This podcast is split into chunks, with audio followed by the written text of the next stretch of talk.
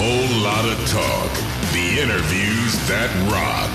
Brought to you by Rock Antenne, Germany's number one rock radio station. So you're playing at the 20th November in the Barclaycard in Hamburg. Um, so can you can you explain me how the stage will look like? Well, the stage is um, set up with a, a, big video screen, which we use for the accompanying videos, which feature in not all of the music, but much of the music. And the video is sometimes relatively abstract content, sometimes it's historical, sometimes it's painting a painting a, a reference for the uh, the nature of the songs and the lyrics. Sometimes it's putting it in a temporal context, in as much as you know we use uh, more kind of uh, sort of hippie elements, I suppose, that were part and parcel of uh, the presentation of the day and the imagery of the day in regard to some of our earliest songs. Sometimes it's um, it's more you know more literal and more more to do with um, the um, bringing bringing alive the, the lyrics in terms of visual references. I, I mean, I should explain that for me, it's quite a natural thing to do because most of the songs that I've ever written in my life have been from visual images. And perhaps because I, like many of my peers in the UK, I went to art school. I didn't go to music college. I went to art college and and grew up with a, an appreciation of the painterly arts and and and, of, and in my case also photography since uh, childhood. And so a lot of the a lot of the things that I write about, I, I have in my head a, a central um, image.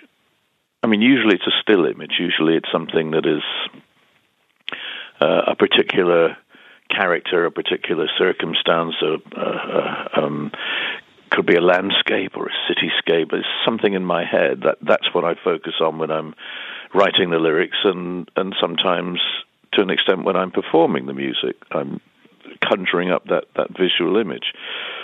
So I've I've I've worked that way for a long time, and it seems almost second nature to extend that to the you know for the benefit of the audience as well to give them some visual references to what I'm singing about. And um, as I say, sometimes it's much more abstract, sometimes it's more literal but that's about trying to keep it varied and and have some uh, theatrical variation and theatrical drama in the way that you present that stuff. So that's the the visual look of the stage. The um, the band are generally, apart from me, you know, on either side of the stage rather than taking up the um, center of the stage and blocking the view of the video screen. Musically speaking, it is focusing mostly on the first, I suppose, 15, 16, 17 years of Jethro Tull. It, it, features quite heavily the very early part of Jethro Tull, which is when many people got to know about Jethro Tull for the first time from the first, second, third, fourth albums, and and I think even younger fans who come to that music today for the first time. You know, people who were not born until long after those songs were recorded. You know, that they will still gravitate to the earliest work, just as you can imagine. You know, some 16-year-old rock music fan in Brazil uh, discovers Led Zeppelin, of course they're going to go back to Led Zeppelin one and two and and see how the band evolved from those earliest years. That's part of the thrill of finding out about the history of that that particular element of, of, of music. So I think for everybody, young and old, it's um, celebrating 50 years of Jethro Tull can't be about trying to cover the whole 50 years. Uh, that you know, we'd be on stage for four or five hours if we tried to do that, and in two hours we can't even can't even feature one song from each album, for example. There's still not enough time to do that. So I have to have to kind of focus it in a little bit. And in this in this case, I think I'm choosing music which is mostly the music which I think uh, will be the the music that the, the, the the audience will remember as being their introduction to Jethro Tull's work. Um, so that's really what I'm doing this year. Next year, it's a little different in as much as next year's concerts are more to do with musical style and, and cover music uh, right up to the present day. Next year, I have to get this this year out of the way first. So, what do you expect from your concert in Hamburg? I never have. I never expect anything at all. I, have learned um, many years ago that having expectations, whether you're the musical performer or whether you're the audience, is probably not a good idea. It's best just to sit down and let it let it evolve, um, or in my case, not sit down but run around the stage and see how it evolves. But you know, my my expectations are simply, hopefully, enjoying the um, the physicality and the mental exertion of doing a concert. It is a bit like going to the gym to work out. You know, physically, it's two hours of aerobics on stage for me, being a flute player and a singer, and plus, I suppose mentally, you know, you really are forced to to make your brain work. It's a lot to remember. Uh, in a concert, in terms of the thousands of notes that I play and the hundreds or even I suppose thousands of words of lyrics that I sing. So it's it's a lot of um, a lot of mental focus. I, I think it's really a good thing to do that, and luckily I have the kind of job where no one's going to um, force me to retire until I'm ready, and I will be ready when when I'm no longer able physically or mentally to to do it. But at the moment things look pretty good, and um, my uh, resources uh, still seem uh, more than adequate for doing what I do.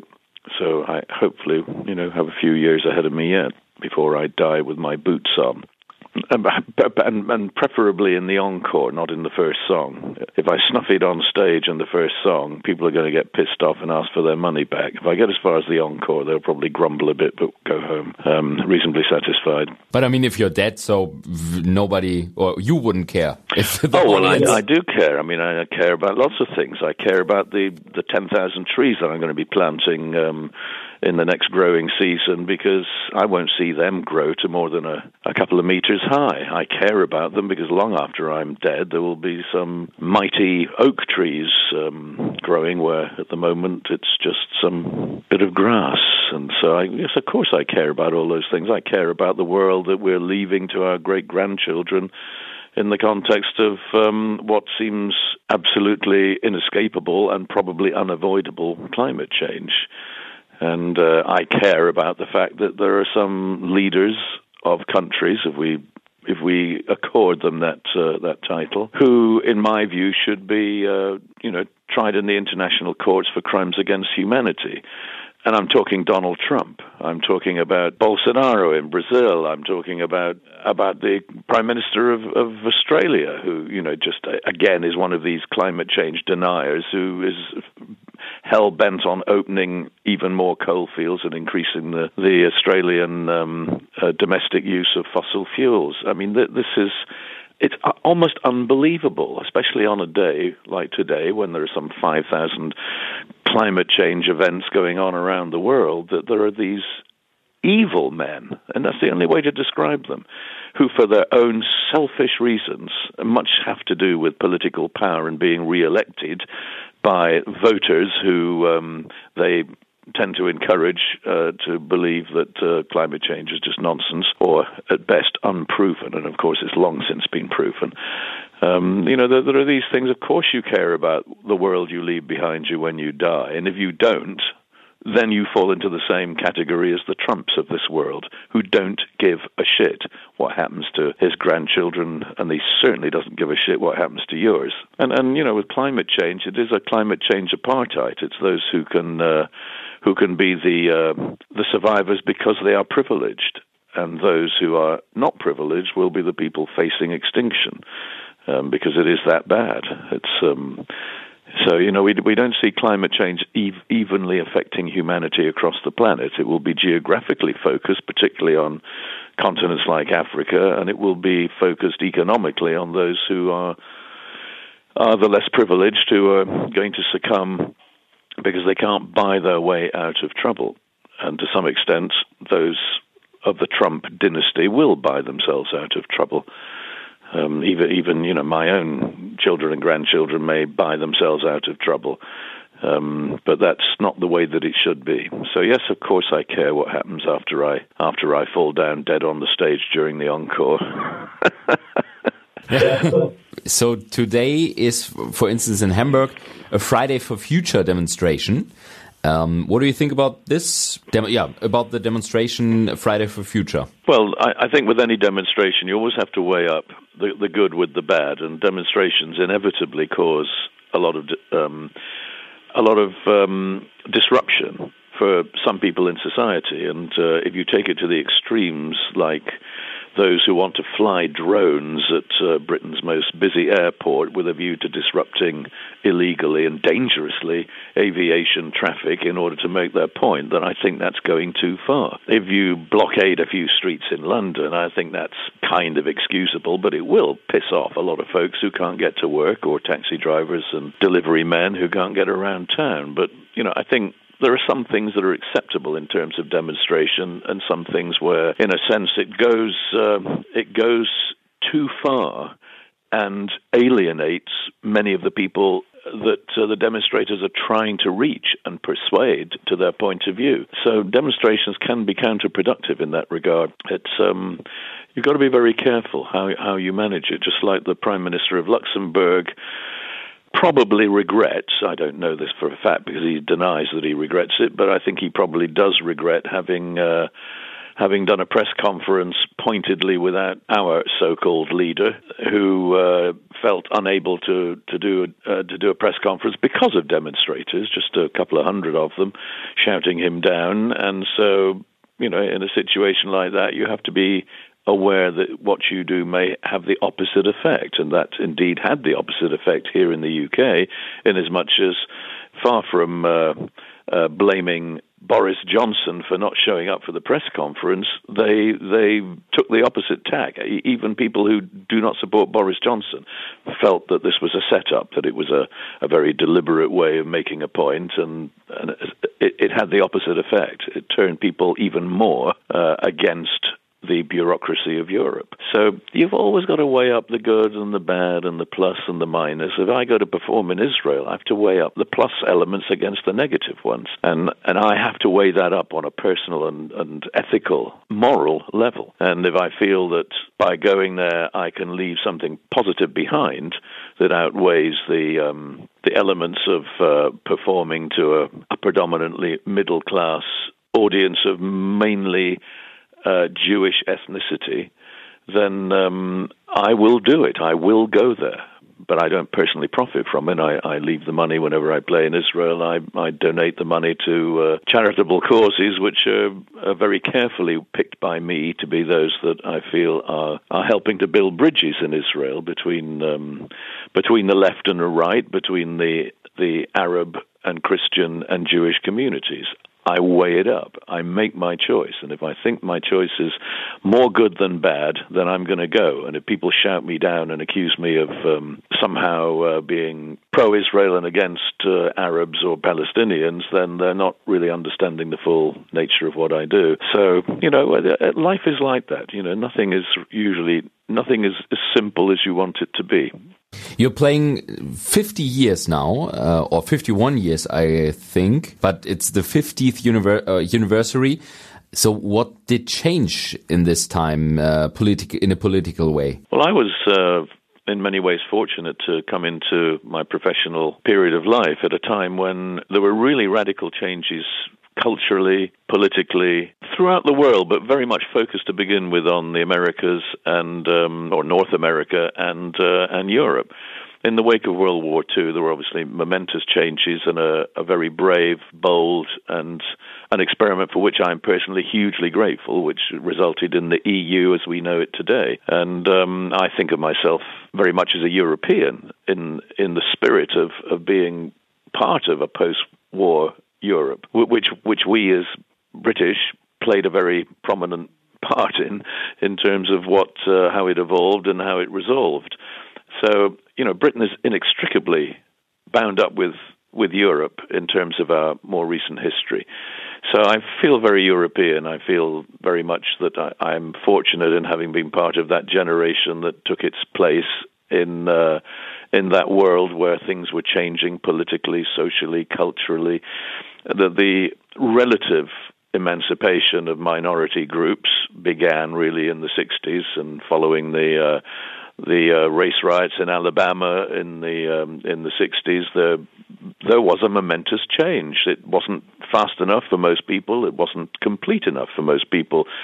It, it still isn't complete today. But relatively speaking there was a sea change. There was a big big change, a big movement that that began to bring attention worldwide to a problem that uh, was perhaps most manifest in North America and in uh, and in um, and in South Africa as far as publicity was concerned. But you know, we in Britain, for example, we have a long history of playing host to people from other places wearing different headgear and different colors of skin and following different cultural and religious uh, uh, standards.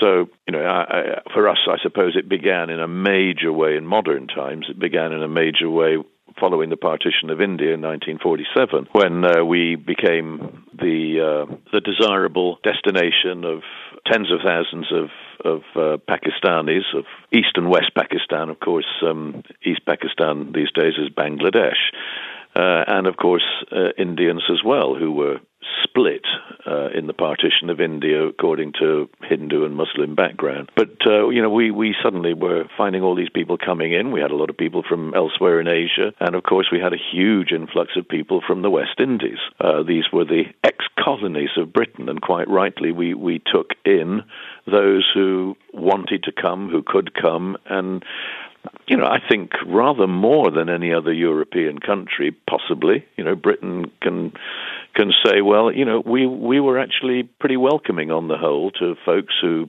wanted to become resident and could play a useful and meaningful part in our growing society.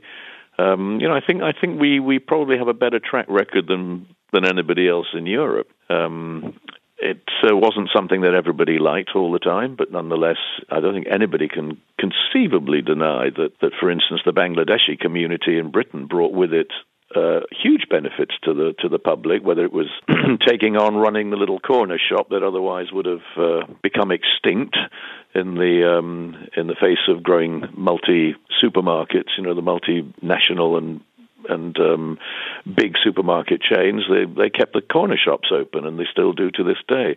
No, no British people didn't want to work all hours until midnight or even 24 hours a day. Bangladeshis, on the other hand, did. They put, began to fulfill a, a, unique contribution to British society, along with, of course, all the culinary essence of Indian and Bangladeshi cuisine, without which uh, Britain would not be Britain today. So, you know, we, we, we saw all of these things happening and unfolding um, in front of our eyes, and uh, the, the greater freedoms, the greater equality that women began to enjoy in society I was there when all that was happening, in the, particularly in the periods of um, the latter part of the 60s through the end of the 70s. It was a momentous period of change in, in arts and entertainment as well as, as in, um, in the more practical side of society. So, of course, these things were things that you could draw upon in writing music, writing songs, making movies, writing books, whatever you were doing, just as what you were doing as a, as a creator of music or literature or, or theater or drama, whether it was music or live theatre. It also it began to change society too. So it was a very symbiotic relationship between the world of arts and entertainment and changing society as we saw it in in those um, you know in that decade or decade and a half. Uh, you know, very much in the thick of it. Us musician types. It was a little later to come to other countries of Europe and elsewhere in the world. So whilst it might have begun in the mid '60s in North America and in the UK and northwestern Europe, it was a little slower to happen uh, in um, South American countries where the uh, it persisted well into the 70s and even into the 80s that things were what we would refer to as fascist regimes, uh, certainly dictatorial regimes. Uh, even Pinochet's uh, world was was dotted with a lot of terrible, terrible things. Just as, of course, same things were happening in Romania, same things happening much of Eastern Europe. And I think you know we we we must never forget these lessons where people were able to exercise extreme or absolute levels of power back in the period of the 60s and 70s and 80s. And suddenly, with the uh, the post Gorbachev years, there seemed to be a relaxation. But we have to remember now that we are looking at those extremely and obscenely powerful individuals who do not want to let go of the reins um, and we have to live in a world where Putin exercises a, a dictatorial level of control over Russia. Um, just as Viktor Orban does in Hungary. And uh, you can look at many countries of Europe and hope and pray that the uh, extreme right wing movements do not uh, become as pervasive as we fear they might. The the, uh, the lessons of history must never be forgotten, and that's the whole essence of what the the European community was and should continue to be about. I, I say this as someone living in a land who uh, seems hell bent, or at least 52% of us, just a little over half of us, feel that uh, we do not want to be, practically speaking, part of uh, the European community anymore. And that's a very sad situation to see, and one which um, I'm afraid is unlikely to be resolved in favor of the 48% of people who voted to remain. I suspect that it's rather more than that now, and if there was a second referendum, you know, it would be pretty pretty conclusive that we were going to remain part of Europe. But before we can do anything, we have to revoke Article 50. We do not have time. And there is not the will, except from one political party, to revoke Article 50, um, merely potentially to ask for an extension, which the EU may decide or not decide to offer. So time is running out, and it's in three and a half years we have not managed to resolve the mess of Brexit. Uh, for me, it's time for, first of all, revoke Article 50, buy some time, and uh, have a second referendum and a general election and decide where to go from there. But in the meantime, let's not burn the boats once we're out of Europe. We won't get back in again within a five year period for sure. I wanted to ask about rock and roll again. Yep. Yeah. Um, so about your, your concert in Hamburg, because what is so special about the show? Well, in some ways, uh, everything is special about not only Jethro Tull, but the many different acts who have brought something original and at the time perhaps new to the uh, to the table, the, to the feast, which is uh, musical entertainment. Um, but on the other hand, you know, I mean, bottom line is nothing particularly different, really. I mean, generic rock and roll or rock music, as we prefer to call it, it's. Uh, nothing really fundamentally changes very much. I, I, I made a deliberate effort to listen to several pieces of uh, performance by Ed Sheeran the other day, you know, I'd sort of vaguely heard a couple of songs and didn't, you know, think too much about it. But I thought I'm going to really listen to this guy and see what he does. And at the end of it, my opinion had not really fundamentally changed. I thought, well, I've heard all this before, all the little, all the little vocal ornamentations, his general um, subject material, which is basically largely, you know, singing about himself and emotional entanglements it's it's it's. I mean, I've heard it all before. It's it's not to say that there's nothing, there's anything wrong with it. It's just reinventing the wheel. You know, it's for for a, a young generation of people who want the singer songwriter guy who walks out onto a stage with strums a guitar with a few electronic effects. You know, well, for them it's new. For me, seen it, been there, done it. It's just it's just more of, you know, I find myself drawn back to you know preferring to listen to Roy Harper or Paul Simon or any of the other singer songwriters who strummed a guitar and in a, in a sense broke really new ground because that was back then, you know, from the days of Bob Dylan onwards, that was something at that point that was really quite new, at least for white men to get on a stage and do that. Um, but for me, you know, it, the wheel just keeps going round and round, and uh, uh, that's the nature of the music. So I, I don't really feel it would be right for me to claim that what I do is profoundly different from anybody else. But part of me says, well, yeah, we are a bit different. You know, we are amongst those groups who've put their own spin on things, and particularly at a time when music was evolving and developing in terms of what would pass for rock music, then I feel the music of Jethro Tull fits that uh, category of being, um, you know, a bit more restless and a bit more inventive, not just sitting back and doing the same thing all the time. You know, with each successive album, there was always, and, and even in, in the last ten years, there's been always a new angle, a new a new uh, a new plot to uh, develop. How did you came up to use flute? Most of my peers, you know, we all wanted to be guitar players, and and I too began as a teenager playing a guitar and learning to play a little bit of, I suppose, you know, middle class white man's blues. And um, I think at the age of about eighteen, or maybe yeah, about 18, I think, when I heard Eric Clapton, who had then joined John Mayall's Blues Breakers. And, and I realized this guy was so far ahead of, of what I could do. And then a little more diligent analysis of the music scene unveiled people like Jeff Beck and Ritchie Blackmore and Jimmy Page and the other hotshot guitarists down in London. And I thought it's time for me to um, accept that you know, for me to try and catch up with their standard of playing would take another two or three years uh, at, the, at the very least. And I didn't have two or three years. I was already 18, 19 years old. I had to figure out something that would be, uh, you know, something that Eric Clapton couldn't do. And as far as I knew, he didn't he didn't play the flute. So I thought, well, that's a fair enough reason to uh, pick up this shiny, interesting Swiss watch of musical instruments in terms of delicate engineering and see if I could somehow integrate it into the world of blues and rock music. And and actually, for the first four months that I owned the flute, I couldn't get a note out of the damn thing. I, I just couldn't couldn't couldn't make a note. I couldn't get a, a, a note. And then suddenly somebody said, "Well, it's a bit like blowing across the top of a beer bottle." You know, that's what you do, and then you it, suddenly it resonates and you get a sound. And with that bit of advice, wow, I managed to play the note of G. And then I put my other first finger of the right hand down and I got a note of F. And then I found above that a note of A. And 10 minutes later, I had the pentatonic scale and I could play the blues. And then I could improvise.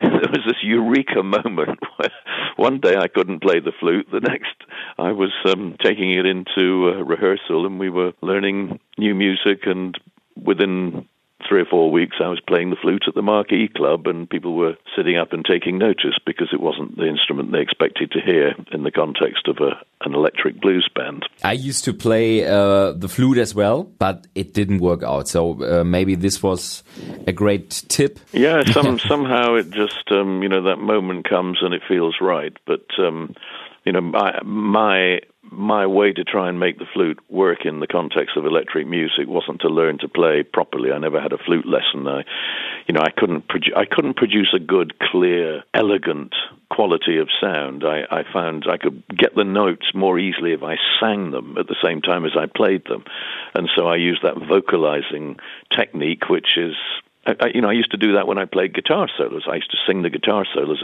into the microphone as I played the guitar. So for me, it was a very natural thing to do that on the flute, and it gave me more volume, more aggression, more a, more of a strident quality that um, allowed the flute to compete with the electric guitar in terms of its um, uh, attention-grabbing nature when you put it into a musical arrangement. So that, that's how I evolved as a flute player. But my advice to young flute players: don't do what I do. You know, do what your music teacher teacher tells you, um, because there's plenty of time to, you know, develop later.